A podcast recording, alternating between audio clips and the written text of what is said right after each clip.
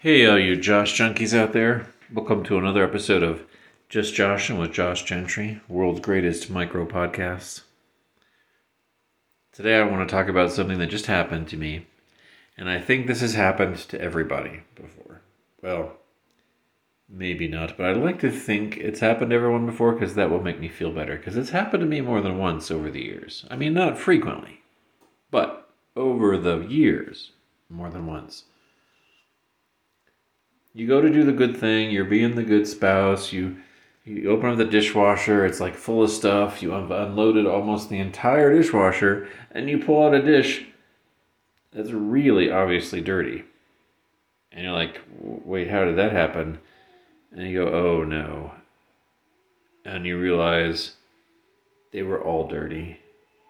The dishwasher hasn't been run, it's all dirty.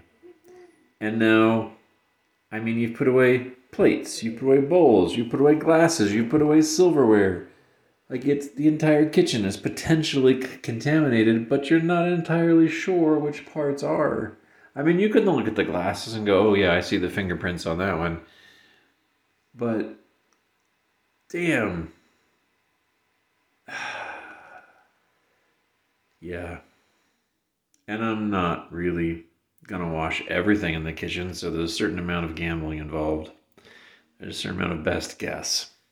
It goes back in the dishwasher and uh, don't tell the wife. Yeah. Yeah. All right.